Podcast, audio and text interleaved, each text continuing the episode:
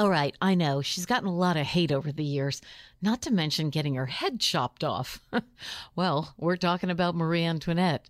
Turns out losing her head was only one item on the long list of adversities she faced in her 37 years. I'm Patty Steele. Marie Antoinette before the guillotine. Next on the backstory. MTV's official challenge podcast is back for another season. And guess what? So are we. Just in case you forgot, I'm Tori Deal. I'm a six time finalist and a challenge champion. And I'm Aneesa Ferreira, and I've been gracing your screens for the last two decades. I am a veteran challenger and challenge all star. And speaking of all stars, All Stars 4 is finally here. I'm going to be honest, I literally thought this day was never going to come. Well, the challenge gods have answered our prayers, and we're going to be right here along with you fans covering every episode on the podcast. And this season takes it to a whole new level. Old school legends, modern power players, redemption seekers, and ex lovers are all competing in Cape Town, South Africa for the prize of $300,000. Anyone can win, relationships matter, and only one All Star will claim the title of Challenge Champion. Listen to MTV's official Challenge podcast on the iHeartRadio app, Apple Podcasts, or wherever you get your podcasts.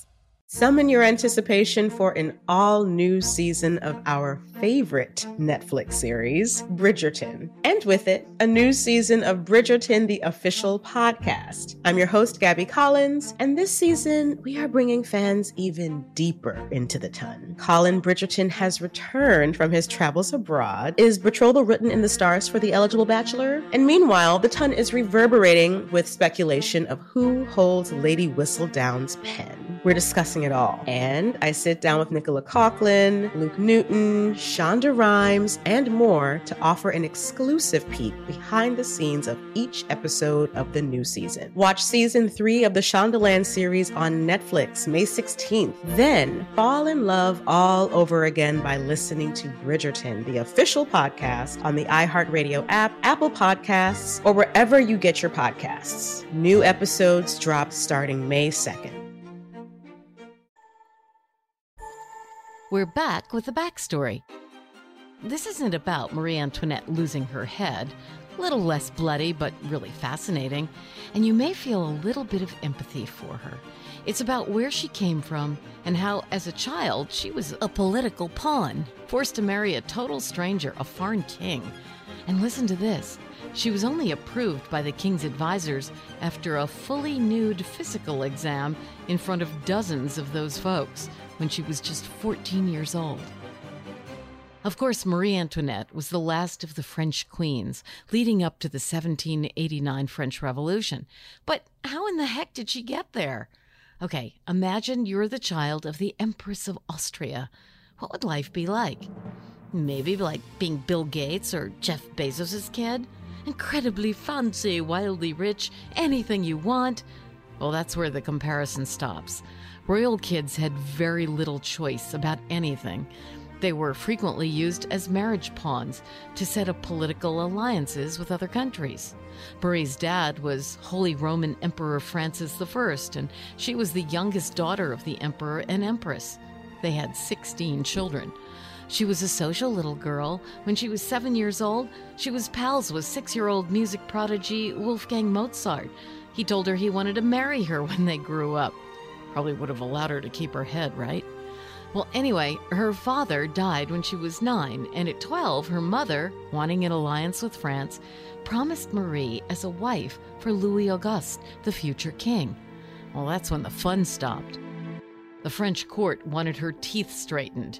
Pretty painful in those days. They wanted her curly hair tamed, and for her to learn to speak and write in French, she had to dress, walk, dance like a queen, and become ridiculously charming.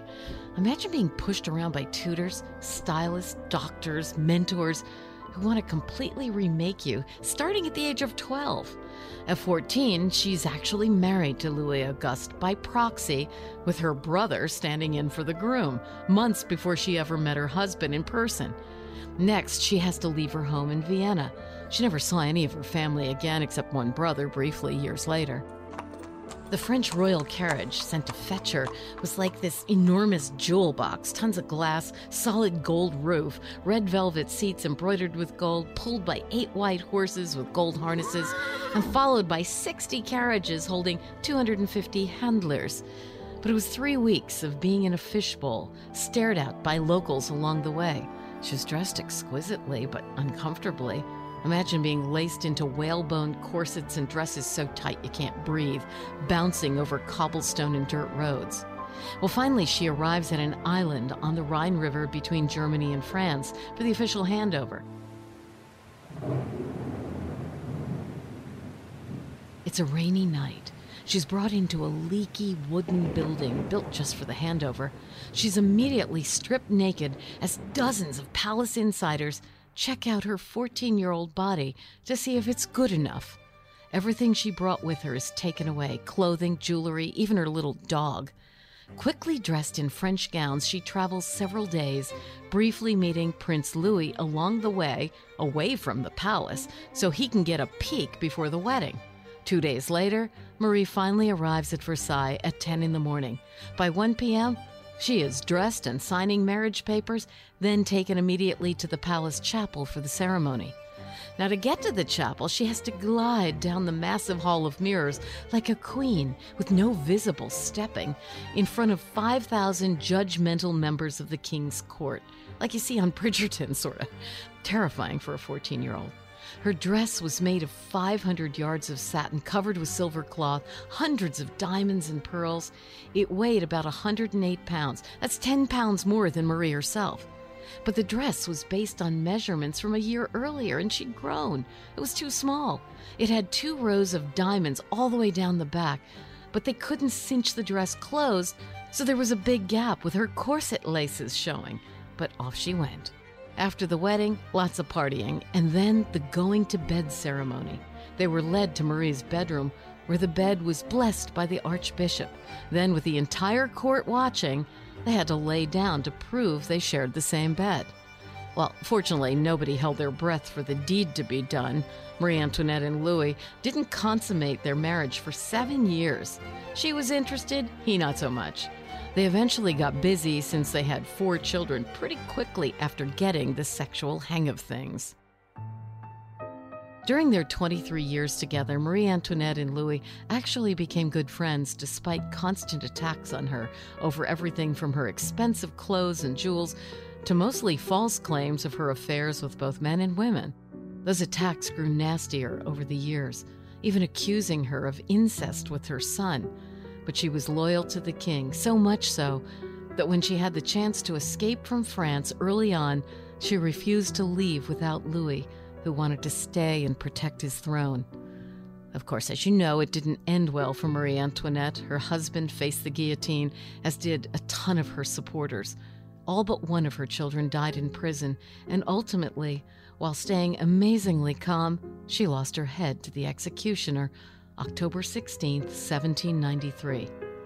Oh, and for the record, when it came to the starving peasants of Paris, historians agree Marie Antoinette never said, let them eat cake.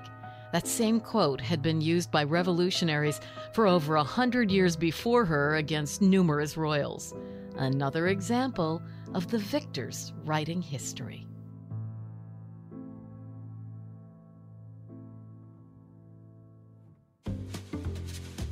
I'm Patty Steele. The Backstory is a production of iHeartMedia and Steel Trap Productions. Our producer is Doug Fraser. Our executive producer is Steve Goldstein of Amplify Media. We're out with new episodes twice a week. Thanks for listening to The Backstory, the pieces of history you didn't know you needed to know. This show is sponsored by BetterHelp. It's a simple truth. No matter who you are, mental health challenges can affect you, and how you manage them can make all the difference. That's why everyone should have access to mental health support that meets them where they are and helps them get through. BetterHelp provides online therapy on your schedule. It's flexible, simple to use, and more affordable than in person therapy. Connect with a licensed therapist selected just for you. Learn more at betterhelp.com. That's better, H E L P com. Bring a little optimism into your life with The Bright Side, a new kind of daily podcast from Hello Sunshine, hosted by me, Danielle Robay. And me, Simone Boyce. Every weekday, we're bringing you conversations about culture, the latest trends, inspiration, and so much more. I am so excited about this podcast, The Bright Side. You guys are giving people a chance to shine a light on their lives, shine a light on a little advice that they want to share. Listen to The Bright Side on America's number one podcast network, iHeart. Open your free iHeart app and search The Bright Side. MTV's official challenge podcast is back for another season. And so are we. I'm Tori Deal. And I'm Aneesa Ferreira. The wait is over, guys. All Stars 4 is finally here. And this season takes it to a whole new level. Old school legends, modern power players, and ex lovers are all competing in Cape Town, South Africa for the prize of $300,000. And we're going to be right here along with you fans, covering every episode on the podcast. Listen to MTV's official Challenge podcast on the iHeartRadio app, Apple Podcasts, or wherever you get your podcasts.